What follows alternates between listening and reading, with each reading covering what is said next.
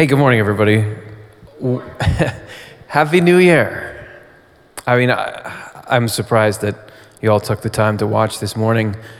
I know I was up till 9:30 last night, so it's been a rough one. Today's talk is one body, a new way to see the human race. You know the human race, right? Those those things that when you go to the store around this time of year, you're like, "Oh, there's too many of those." This one is following too close behind me in my car. Oh, I have to go have dinner with those ones. That, that human race. Um, what I want to say today is that you are one with that human race.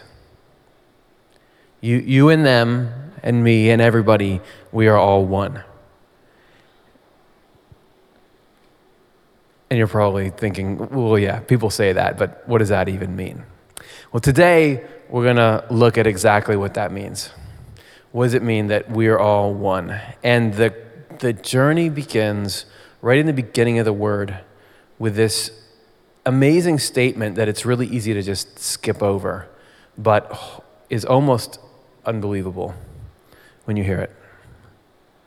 So, this is in Genesis, right in the first chapter. It says, So God created mankind in his own image. In the image of God, he created them. Mankind is you. So, just to recap, you are, for whatever it means, you're in the image of God. You're in the image of God. Oh, that's kind of a big deal. So, somehow, and not just you, but there's a plural in there. Like everybody is in the image of God. And it's not just each of us individually are in the image of God, but if you took us all and looked at us all at the same time, somehow from that whole, there's an image of God. If you're going to try to understand what it would mean to be an image of God, we've got to know who God is in the first place. And this is a major bonus round because anytime that you get to learn a little bit more about who God is, your entire life improves.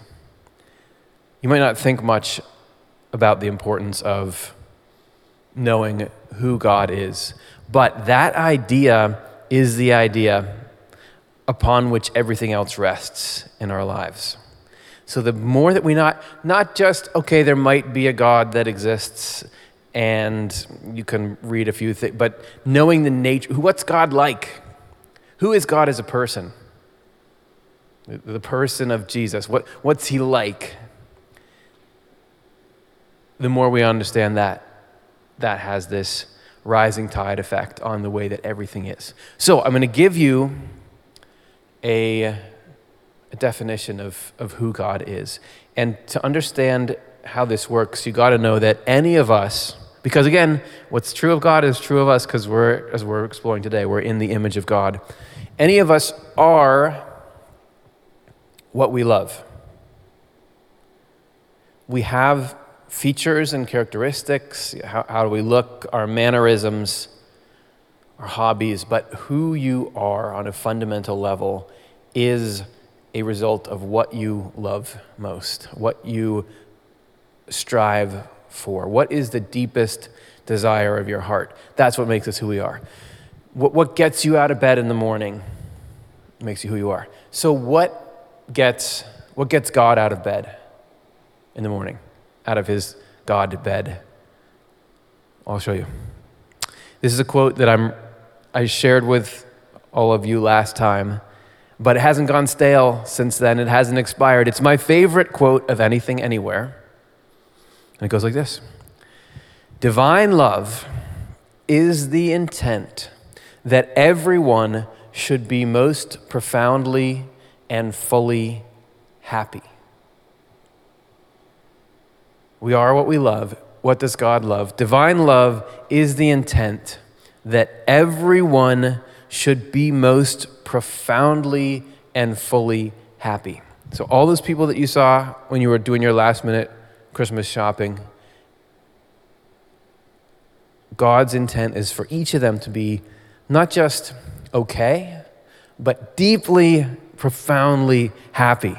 You think, of, I'm, not talking about, okay, yeah, I'm all right, but I have these wounds that never really healed, emotional wounds, or I've got these regrets, I'm kind of stuffing down, or I'm having to compartmentalize, or yeah, I'm kind of happy to be who I am, but I wish I had a different situation. Deeply and profoundly and fully happy. That's the intent. That is who God is. That is what is driving God every moment. This is why when he says, Love one another as I have loved you, we understand that to mean this unlimited push to care for and heal and do whatever is needed to bring about that happiness in people. That's who God is. There is an accompanying part to the love that's in each of us. Yes, who, what you love makes you who you are, but that love by itself isn't really anything. It's just a feeling, it's just an urge. It takes a mind to go with it. Yeah, I may have this desire to go and do the dishes, if we're going to choose like a really inspiring example. But if I don't know how to do that, if I don't know, understand dish soap and I don't know what scrubbing is, those dishes aren't going to get done. Everyone has a, a um, consortium of knowledge that goes with their love and is really the partner of their love, this, the spouse of their love. So God's got this beating heart that drives him that we just read there, but God also has a mind or a, an order or a plan that he is executing to bring about that love. So if you were to have the mind of God like that, what would that even be like?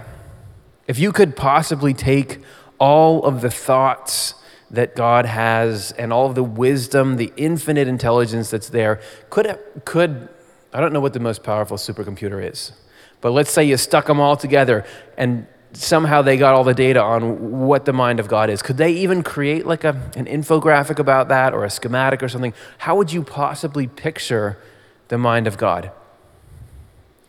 It's, actually, it's very easy, and it's very close to home as well. This is from New Church Theology. When divine order, which is another way to say God's mind, is presented in a form, it appears as a human being. So when that love, when the knowledge necessary to make that love happens, if you were to napkin sketch it, you would draw you would draw you. You would draw all the people you've ever met. The human being is this divine order itself. It's not just what are they say, a meat suit that we're wearing. We are in in divine order.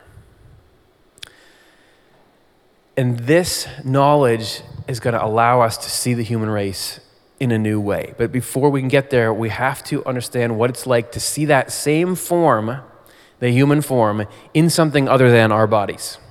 Because this is God's divine order, so it can be anywhere. And actually, that love that drives God is constantly trying to bring things into this order.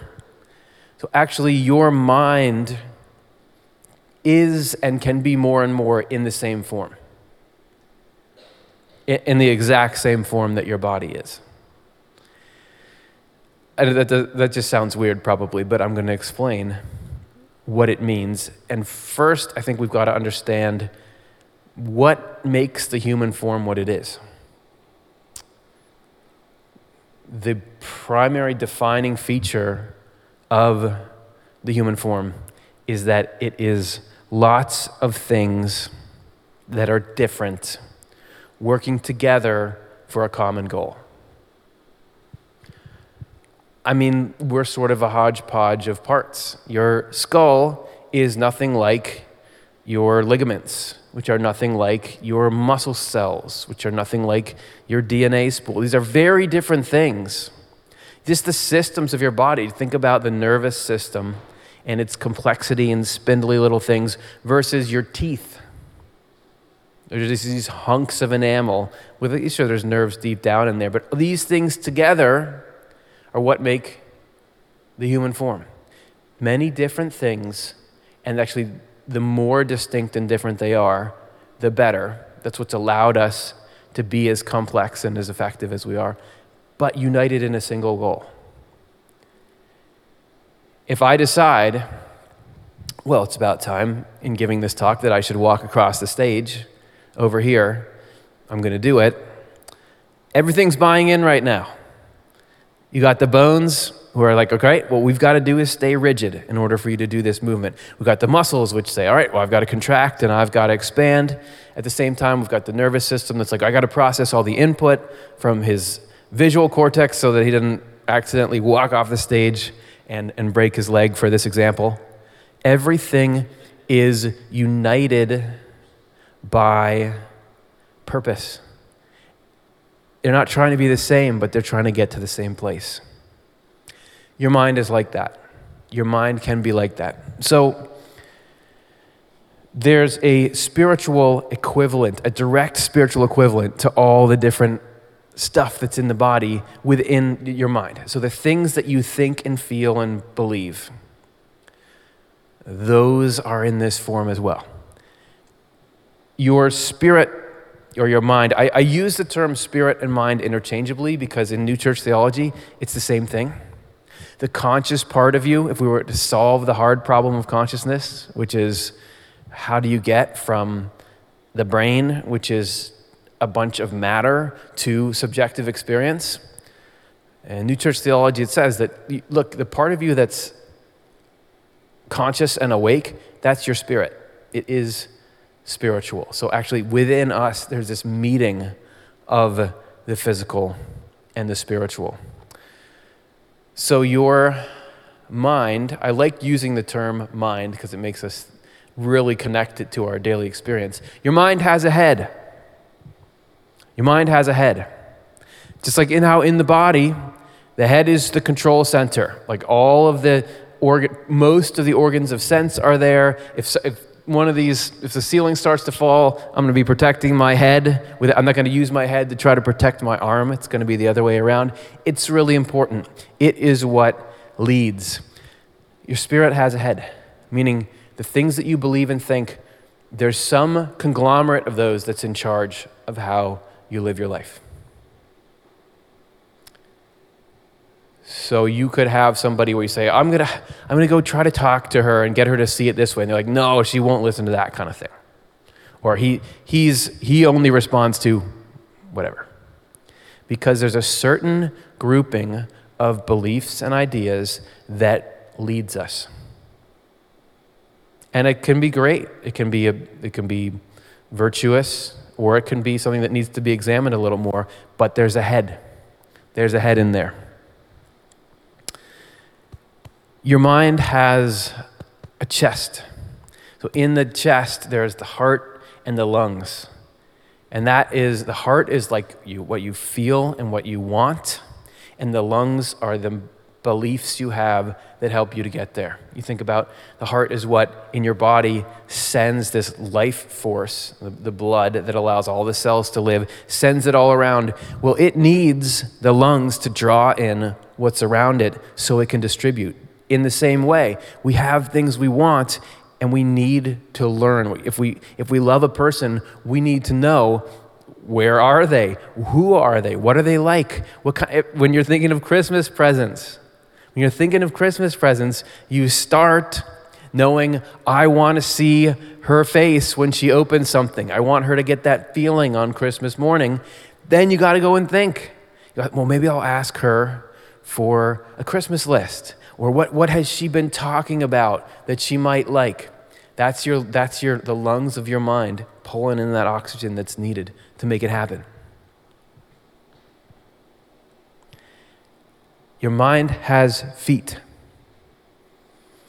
We can sometimes get lost in the, the trap of the idea that, well, if I'm really spiritual, if I'm really churchy, I don't do any superficial stuff. I, am always thinking about God and I'm always I have a toga on constantly. There, there are things that are simple and sort of more external or lower that we need to have. There's creature comforts that we've got to have. There are basic, simple principles like you, you know, you get what you give. It's not some huge uh, theologically infused thing, but it's a practical thing that allows me to get through life. There are those things that support the rest of our life. And just like right now, you could say, well, you know, it's really, if I'm up here talking on this stage, it's my head that's really running the show, and that's what's important. If my feet gave out, well, it would be probably turn into a, a viral clip because, because I would go down if my feet went out. So understanding, oh, this is not something I need to get rid of just because I have some habits that are like just don't, don't seem that grandiose. Well, they may need to support you, your feet, your feet in your mind. Arms and hands. That's the power. That's what allows us to do something. Spiritual power is the ability to help someone, to do good to someone, only through the joining of the desire to do something good and the knowledge of how to do it. Can you accomplish anything uh, good? So the arms and the hands in us symbolize what, what parts of the things you know and believe can you really get stuff done, can really go out and accomplish something. I feel like the eye of your mind is maybe one of the easiest examples to understand. What I'm trying to do by going through all these is get it. It's like, how could you have the human form somewhere other than the human body? So hopefully, this is making some sense to you because we're going to need to use this when we start to look at the whole human race. But I think this one is really clear. You can see, right? Your mind has, I mean, your eyes have the ability to see things. Your mind has the ability to understand things. That is like the mental version of sight. So much so that we, we understand this enough that we, we talk about the two as if they were interchangeable. If I were to say something and I said, Do you get it? You might say, Yeah, I see. If somebody's in a cartoon and they get a good idea, a light bulb goes on. We understand that, yes, there is a, there's, they're a lot like each other. So you, so you can, your understanding in your mind is like as good as the sight that your eyes experience. So you can start to see that there is a form you, you could think of my, my mind, my conscious experience, or I think of it as just this sort of jumble of memories and principles that sometimes I use, and I have sort of thought patterns, and it just seems like it's probably just chaos, but actually, it's in the same form as your body.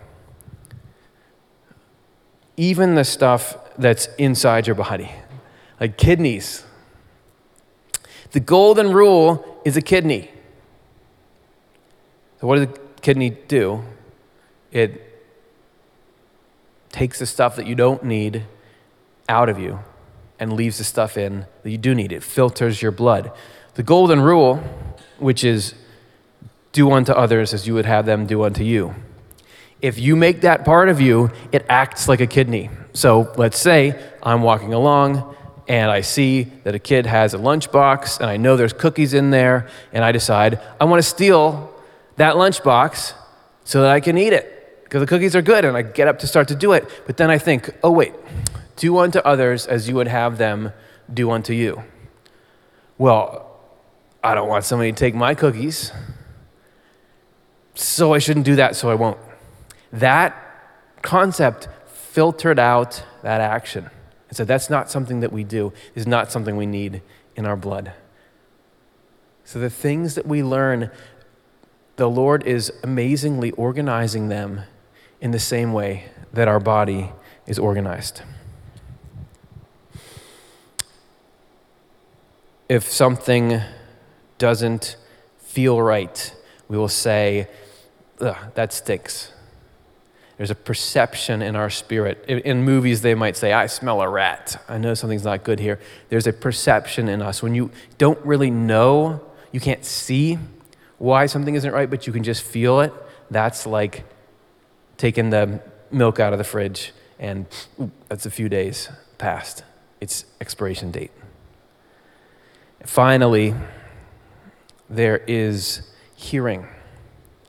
And the hearing of the Spirit is when we obey things. When, for example, you hear, do unto others as you would have them do unto you, and you think, I'm not going to hold that at arm's length, I'm going to take that in and I'm going to do it. And there's a little bit of a stigma in our culture against doing, like, being obedient to things. It's kind of like, well, shouldn't you be the person that, that has the ideas? I did this assessment that's called like the, the kinds of six kinds of working genius which is something you companies do to see what what areas are you really strong in what areas are you struggling in and, and so you know how to align yourself so that you focus on your strengths instead of your weaknesses and one of those six kinds of geniuses was the genius of enablement that there are certain people who are really good at taking an idea that they hear from someone and turning it into action. And if you don't have those people in your organization, if it's all idea people, the whole thing falls apart. So there's a part in us that can hone that skill of learning and doing. Your mind is in the human form. You can, you can if you just let this concept sit with you and you start to think about, oh yeah, what, how are the thoughts and things arranged in me? I, I've experienced that it starts to become clear to you. That divine order that's present in your body is present in your mind as well. The things that are going on there resemble it. But it's not just within us. Actually, the entire human race can be and should be in this same form together as well. And that's what we're going to look at after this song.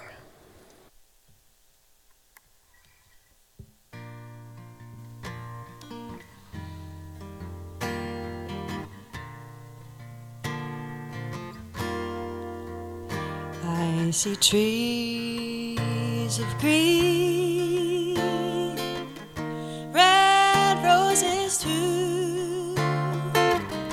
I see them bloom for me and you, and I think to myself, what a wonderful world.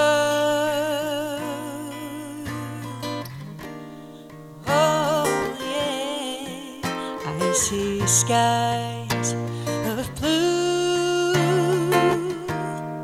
and clouds of white, the bright, blessed day, the dark, sacred night, and I think to myself, what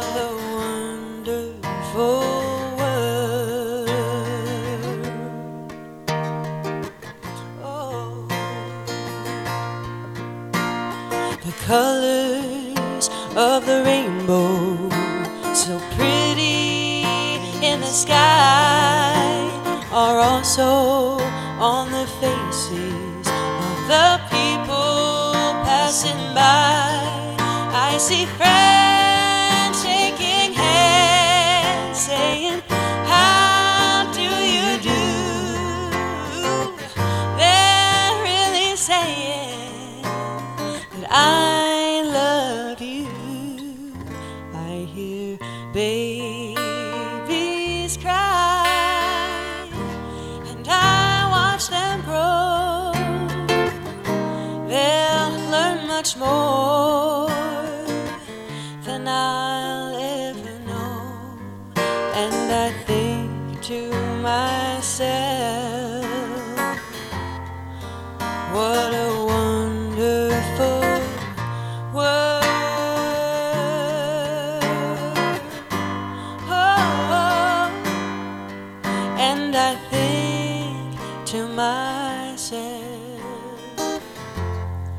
What a wonderful world.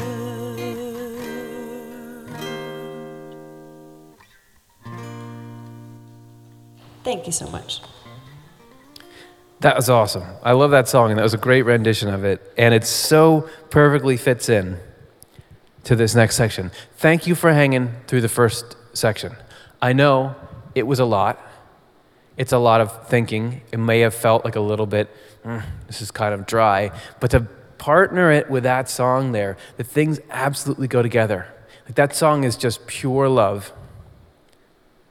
And the idea of the human form being in everything leads us to that same pure love. Because this, and this was what really struck me about this idea and really made it real and powerful to me. Because I know that people have a lot, a lot of trouble getting along these days. And it's easy to look out at the human race and say, I don't know if we have anything in common. How, how could we possibly get along? And the answer is that we get along in the human form. That the human race is meant to get along the same way that the different parts of your body get along with each other. To say that we're in the image and likeness of God is not just, hey, just so you know, it's telling us the secret of how to live together, to love one another as I have loved you, as the Lord told us to. Your body is mutual interdependence.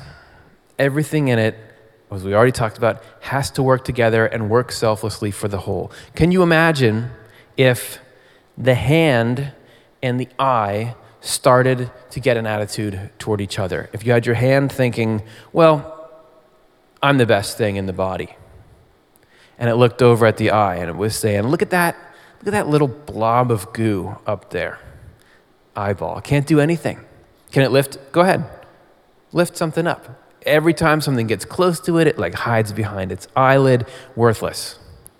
And what if the eye looked out at the hand and said, That hand doesn't know anything. It doesn't even know that there's a saber toothed tiger creeping up on us right now, or whatever the situation is. They need each other. They need each other and they do different things. There are people that are like eyeballs. There are people who love to learn and there are people who love to understand things. And there are people who love to do things and love to get their hands dirty.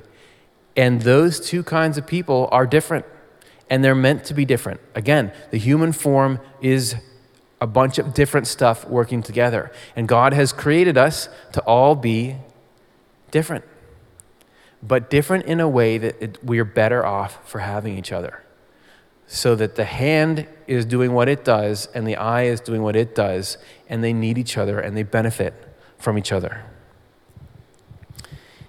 If you had the brain saying, like, look, that the arm is dumb. It doesn't it barely has any neurons in it, and the arm saying, look at this brain, it's sitting here hogging 20% of the resources of the whole body. It can't even lift anything.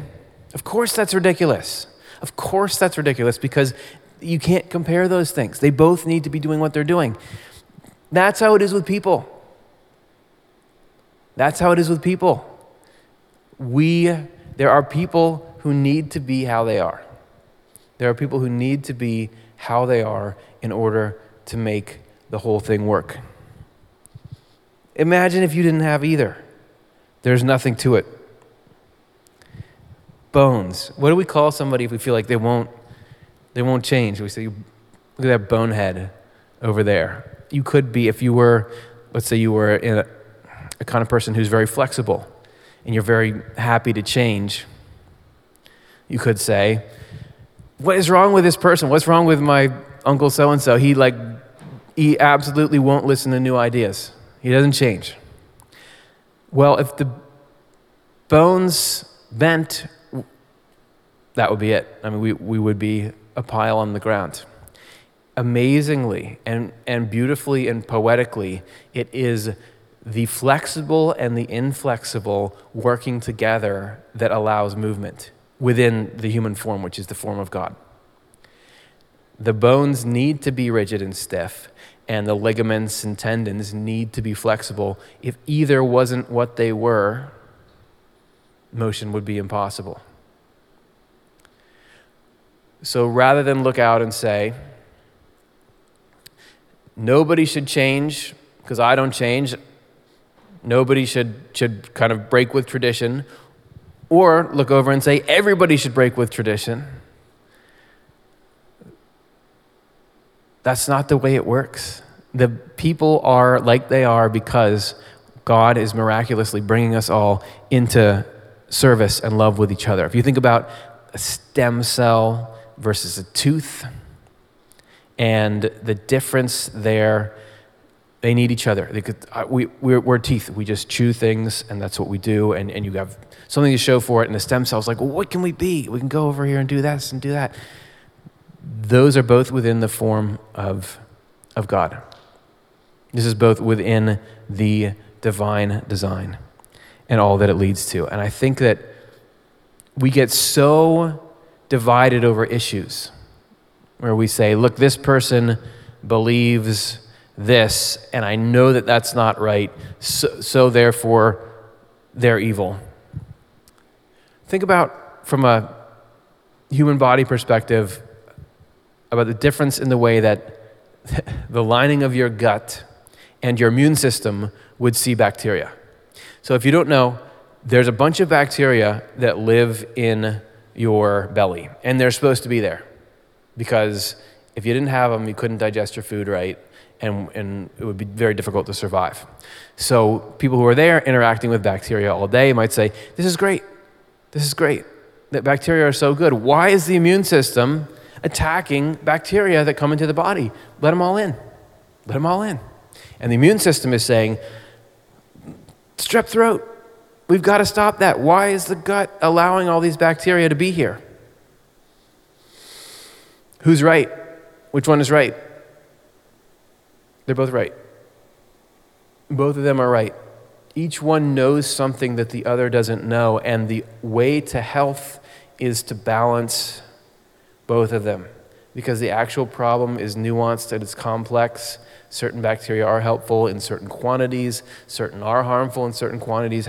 They have to talk to each other. They have to know what is going on with each other in order for the whole to work. So when we see other people that we feel like, what, what is with them? How can you? I don't identify with that mindset at all. Instead of thinking, well, they're just not part of humanity, they're, they're just nothing. They're, they, even if they, they may have lost their way a bit, ultimately, we're one. They, they are doing something that's important. We're doing something that's important, and we need to get to know what are they saying, why are they thinking what they're thinking, and ultimately, we're going to form some kind of unity that works together in this greatest form of order, which is the human form, which God is calling us into. So, we're going to look a little more at how we can use this as a tool to overcome resentments and dif- difficulties that we have with each other after this next song.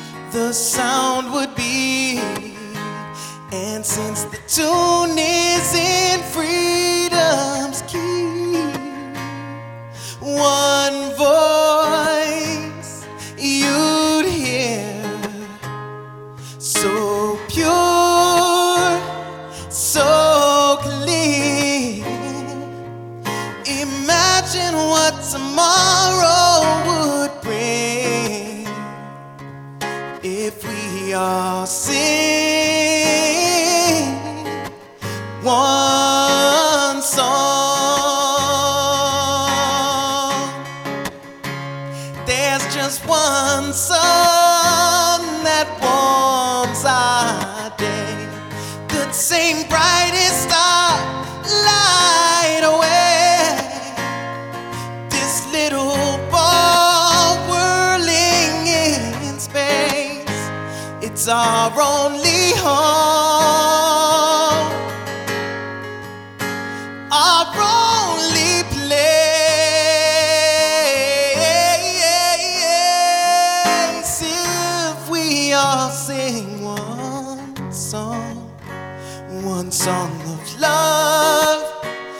one song of peace, one song to make all our troubles cease. Imagine what tomorrow would bring.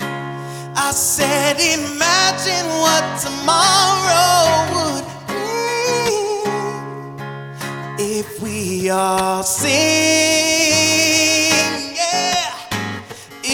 We all sing one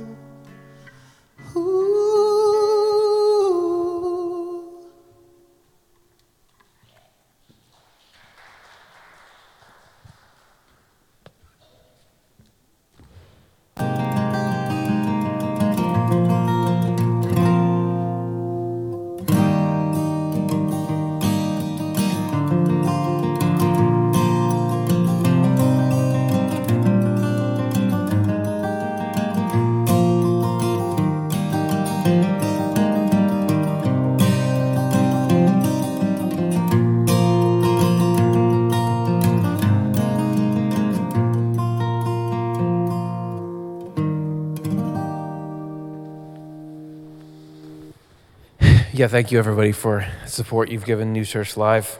And thank you again to the band for that great, inspiring song. I- We all sing one song. How do we all sing one song? We know that's the right thing to do, but actually getting there to do it can be really difficult.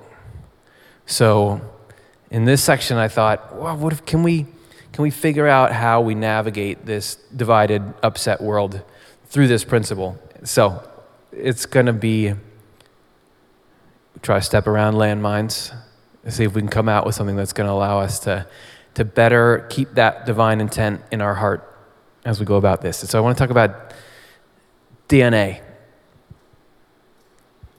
So, what is DNA? It's, it's really a little picture of the whole. So, in the human body, every cell has in it the instructions for the entire body. Amazingly coiled up in this double helix form in the, the nucleolus of the cell, I think it's there. Every single cell has that. So they know, in in whatever way a cell can know something, what the whole is supposed to look like. We don't really have that as, as human beings these days, do we? I think that you have people who have an idea of this is the way society should look, and we need these things implemented in it. There's other people that say, no, those, those things are bad for society. We need these things instead, which these people say, no, that's bad. I don't think we really have intellectual clarity on that. We don't know. We don't know what it is we're trying to make. And that's why you can have people so at odds with each other. And I'm not going to be able to stand up here and solve those problems. I'm not going to be able to make a couple of clever arguments so now everyone says, we all agree we are looking for the same vision for society. But there is what I would call the equivalent of emotional DNA.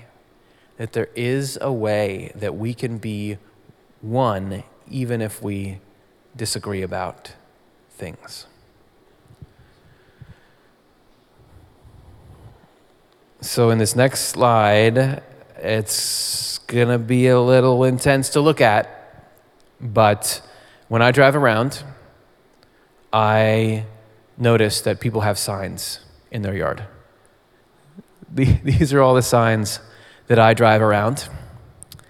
And I've put as many different kinds here as possible so that everyone will be offended to some extent. And this is kind of what we do now. I think that the signs era sort of really kicked off in 2016, where we stick signs in the front yard and we say, This is who I am. And you drive by and say, Well, I don't like those people. I like them. I don't like them. These are my people, these are your people. And we sort of think, well, you can group the world into who has the right signs and who has the wrong signs in their front yard.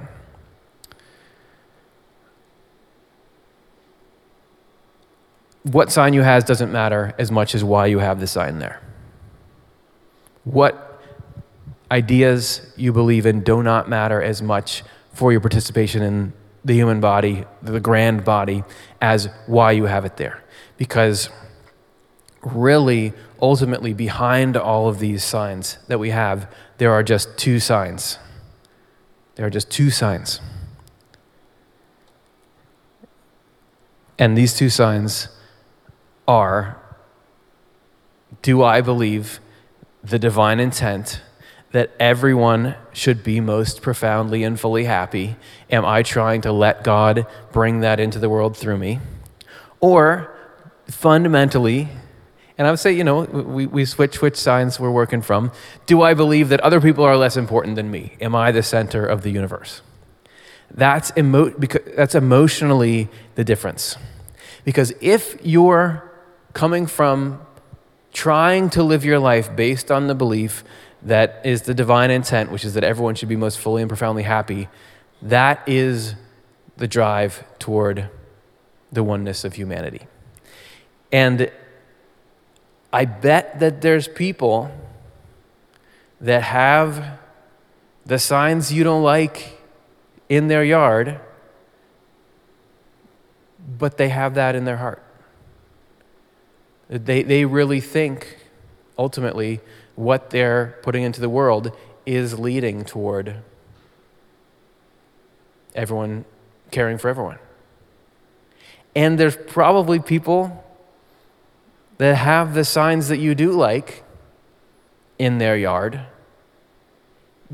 but they're doing it not out of love for everyone. They're just doing it out of like, ah, we've got this game we can play. That's the team I don't like, and that's them. I don't think we're just going to be able to wave a wand and get rid of all the ideas that, that matter and, and that divide and, and unite us. But if we start to look for and understand that I, I, may not know just because you have those ideas, ultimately, if, we ha- if we're both trying to move toward that love for all, we're part of the same body.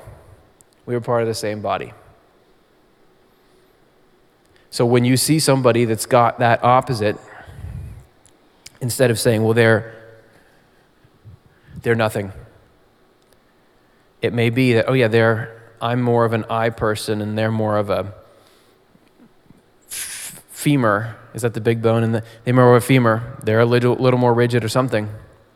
Um, instead of saying, get those people out of here, we say, well, um, what can I learn from them? And if the femur's got a problem, if that part of the body has got some wrong ideas in it, how do we help them get back to health instead of how do we wipe them out? Because ultimately, we're here with everyone for a purpose, and God is seeing us in this form. this has got this has absolutely changed the way that I look at people. Instead of saying like, oh, yeah, what's, uh, I think, yeah, what, where are they? I just just letting my mind ponder that. Where where could they be in the body? What what function are they performing? Are they doing the same thing for the human race that the foot does, or the kidneys do, or this? You all automatically have to have that assumption that they're part of some whole with me and they, they can do things that I can't do, and I can do things that they can't do, and we are destined to work interdependent, interdependently and completely with each other in, in the form that the Lord is asking us for. The human is from God, and it is in us, in our minds, and in the entire human race. When God came into the world. I love this quote from, uh, this is from John 1. In the beginning was the Word, and the Word was with God, and the Word was God. So the Word is this divine order itself, the greatest knowledge that exists. What happens if that were to come down and manifest as something? And the Word became flesh and dwelt among us. It's talking about Jesus Christ, which is a person who can be sitting in front of you and you can hug and he can teach you things.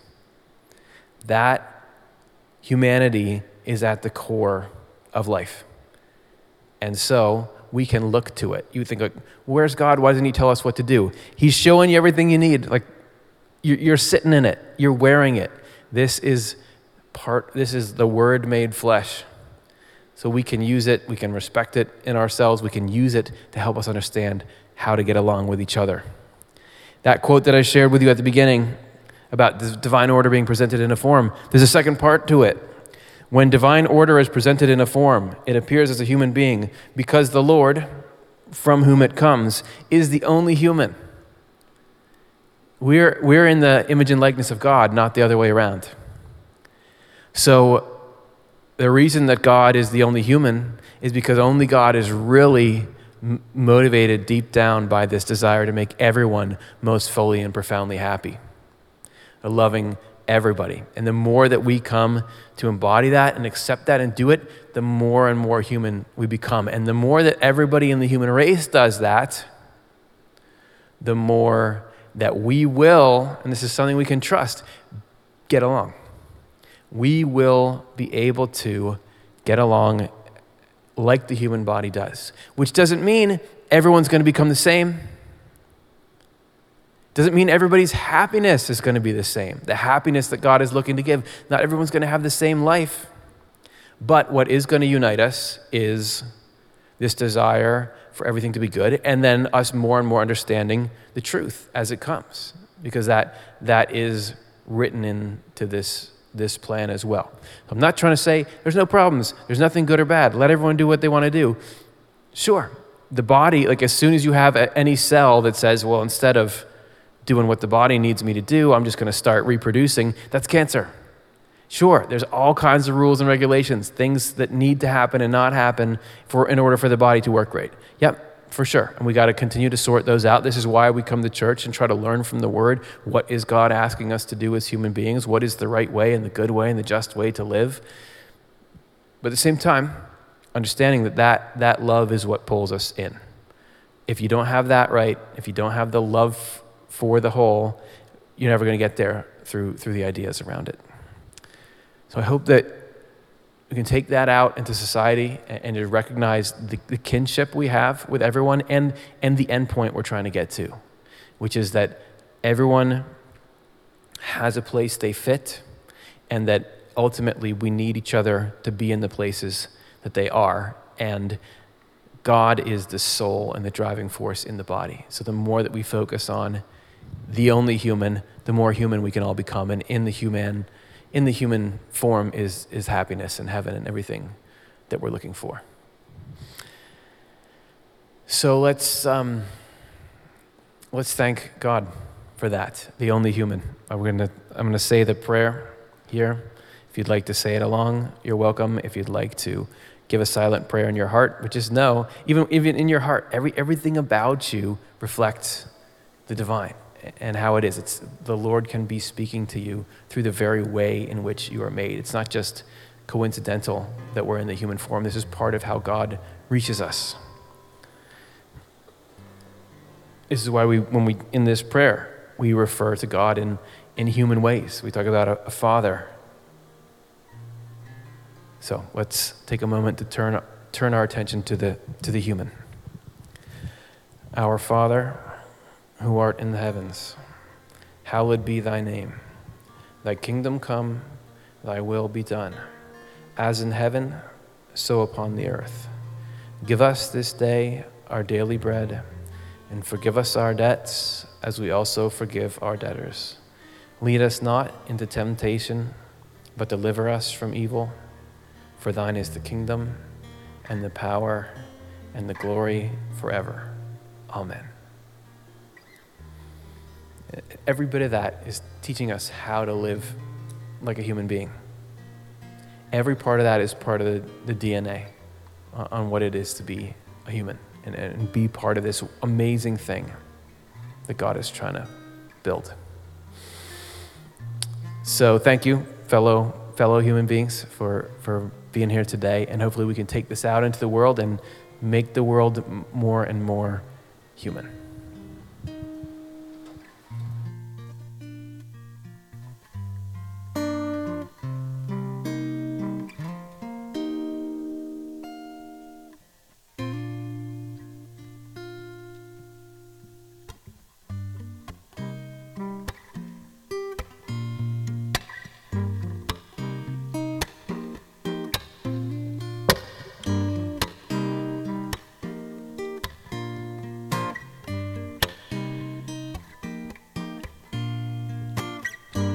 Find something that we both agree on.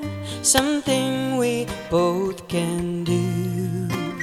Before I go to turn my hearing aid off, I need to work things out with you. If I could start with a joke or two, get a smile to come out of you. Give you all that I've got to give, so we can sing a song like the angels did. Oh, I hope you feel this way. Somebody feel this way. It's time to make a play. Cause if we can't act like in heaven, then we might not know that we have one. We have one. Forget we have one? It might not be the most perfect place there is, but think about what we will tell our kids when they have a hundred reasons shouldn't come between us. Tell me, how could someone not really get with this? Come get with this. I hope you feel this way. Somebody feel this way. We've got to make a change. Cause if we can act like we're in heaven, then we might not know that we have one. If you can feel it, I think maybe we should hurry so that we can grow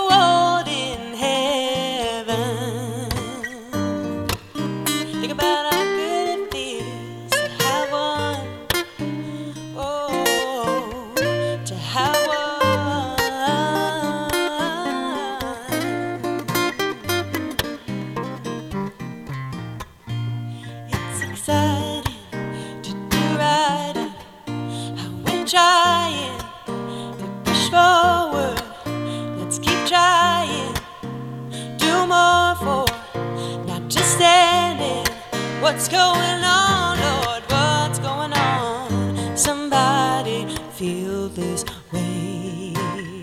We've got to find a way. Cause if we can act like in heaven, then we might know not that we have one.